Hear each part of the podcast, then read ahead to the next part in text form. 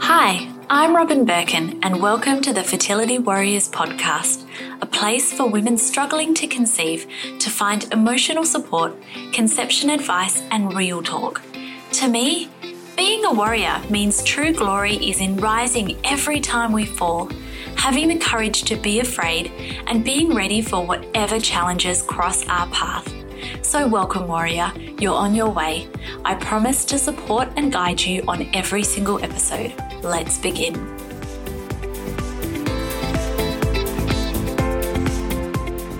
Hey, warrior. A huge welcome to my five part infertility stress series. If you're just jumping into this episode, make sure you listen to all five. And while you're there, hit subscribe on the podcast so you receive notification every time one of my weekly podcasts drops. I've recorded these episodes because I know what this season is like. At the end of the year, we can start reflecting and feeling like, how the fuck did I get here? What is going on? I thought I'd be further along than I am, and just generally bar humbug. Fuck that. As we approach the end of the year, we're also approaching the start of a new year. And my hope is that this year is your year. Here's the thing though if nothing changes, nothing changes. So let's change this motherfucker up. Are you in? I want you to join me over these five episodes as I don't hold back. I'm sharing with you a different strategy each episode for managing the stress of infertility. These are things that you can start today to start changing your story. There's countless studies out there that show that chronic stress can impair retrieval rates, live birth rates, fertilization rates, and generally increase the inflammation in our bodies. But also, which is positive news, guys, that engaging in activities that reduce our stress, namely mind body programs such as the My Missing Piece membership and the Fertility Warrior Intensive, can markedly improve our fertility.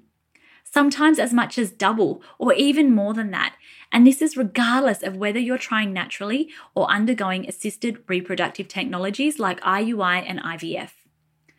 I know that you want that. I know that you'd prefer less IVF cycles, less stress, and less strain. Everything I'm sharing over these five episodes is completely free and easy to implement. So there are no excuses, guys, no excuses to not take action. And if you'd like to know more and take it to the next level with me, come and join me in one of my programs because they won't just change your fertility, they'll change your life. The best way to do that is by heading to my website at robynbirkin.com, coming and checking out the programs that I have available, or going to my Instagram handle at Robyn Birkin and checking out my highlights. I would love to welcome you in one of my programs. Anyway, are you ready to dive in? Let's do this. Okay, so we are on day two of our infertility stress series, and today we're talking about the hormone oxytocin. So, some of you will be aware of the hormone oxytocin. We've all probably heard of it. You may not know exactly what it does, but you may have heard that often it's called the cuddle hormone, which sounds very nice and very lovely, doesn't it? But what you may not know is oxytocin is actually a stress hormone. And when we are in times of stress, our bodies release oxytocin. And I know that when we're on our fertility journey, we can often think of our bodies as like our worst enemy, like my body's against me. I hate my body. I wish that my body wasn't doing this at all. And that can be a really hard thing to deal with.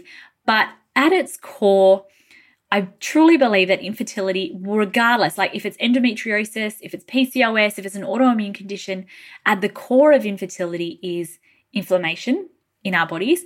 Stress can also cause inflammation in our bodies. But when we have these like symptoms and things like that going on in our body, it's actually our body doing its best to tell us that something's wrong and that, you know, like things are out of whack and, uh, you know, essentially trying to preserve our life function, right? So I've, you know, used to talk about it a lot in our beginning episodes, but infertility is like not a vital sign of life. Like we don't need it to live, right?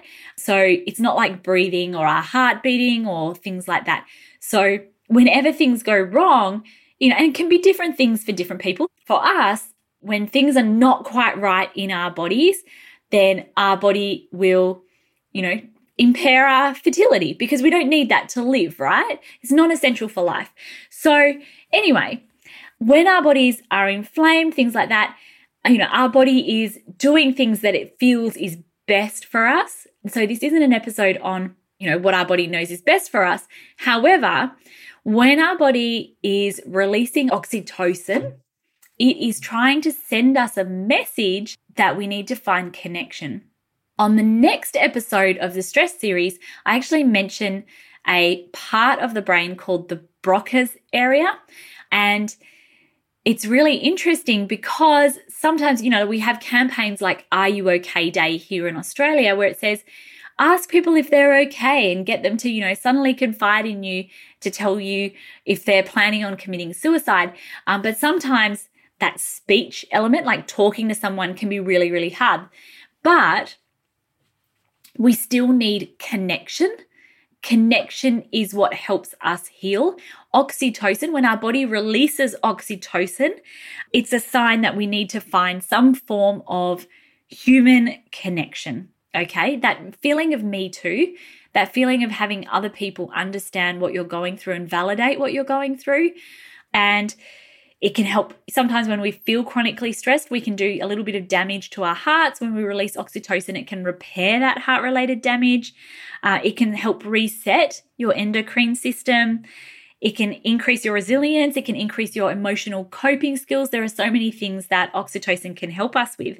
But, you know, like as humans, we weren't built to live in isolation. We're not built to be in isolation in this bubble of loneliness, in this bubble of secrecy that we often find ourselves in when we're trying to conceive. It's not the way that we are designed to function, right?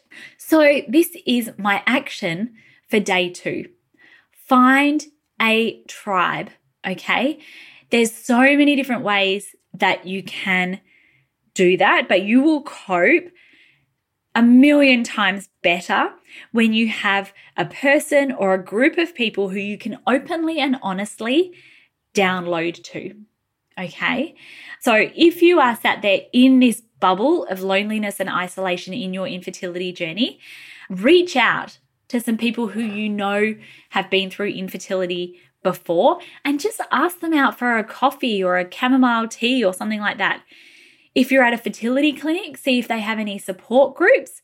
Go on Instagram. There are so many fertility like support groups and people who out there who are looking like actively looking for friendship. And, you know, despite what you think, you can make real life friends through the internet. I have lots and lots of super cool friends through the internet and you know, I love them because they get me they some of them have podcasts too. Some of them have this whole juggle that I have. My circumstances are obviously, you know, possibly a little bit different to yours, but when people understand your exact life situation, it makes everything 10 times better and easier. You don't have to explain things. But if you're at a fertility clinic, ask them. If you're on Instagram, go on Instagram and see what you can find. Check out different hashtags. Try and find some people who are near you. Um, join a Facebook group. You might be trying to stay off Facebook, and I can understand that many of you probably have very, very good and valid reasons for doing that. However, if you are staying off Facebook in the absence, like there's nothing else to replace that support, then you know, I would say maybe get back on it. And there's many things that you can do. You can unfollow, like literally unfollowing is not the same as unfriending. So they can still see you in their friends list. You can still check out people, but unfollowing means you just won't see them in the feed. Uh, and they cannot find out who you are either. But you can just unfollow everyone who has kids or is likely to have kids and basically just follow, I don't know, the fertility support groups and people who are going through the same thing. Or you could set up a whole new Facebook group. And you might be saying, yes, but even sometimes in the Facebook groups, they have announcements. And that's where maybe you want to join something like the My Missing Piece membership or the Fertility Warrior Intensive, where we don't really talk about those things as much and really set some boundaries about what kind of notifications come up in your Facebook feed rather than if you don't have that support, you know, completely cutting off that support. You could reach out on a Facebook group and see if anyone is interested in a meetup. Every six months or so, we have a meetup here in Perth in Western Australia. You need to set up notifications to ensure that you always receive notification of when those are. But those are always seriously the funnest funnest nights. You might think, oh, I don't want to be with like all these sad sacks and things like that. It's so not a sad sack. It, everyone's laughing and giggling uh, and talking about wonder uh, and all sorts of funny things. So that's always a wonderful thing to do. And just generally, I guess, be a little bit more of an open book and try to see if you can find some people that you can form a connection with out there because connection is one of the very deepest human levels something that we need. And you know, all of these things, they're all free. They're all things that you can try. And then if you don't find that they're really helping you very much, you can stop. But that's my tip for today is go out there, find some connection, find your warrior tribe uh, and the people who will help support you on this journey because you cannot do it, sister, in isolation. So, check out tomorrow's episode, day three, and then day four and day five as well as if you haven't caught episode one, go back and listen to that one as well. And thank you for tuning in to our five day infertility stress series.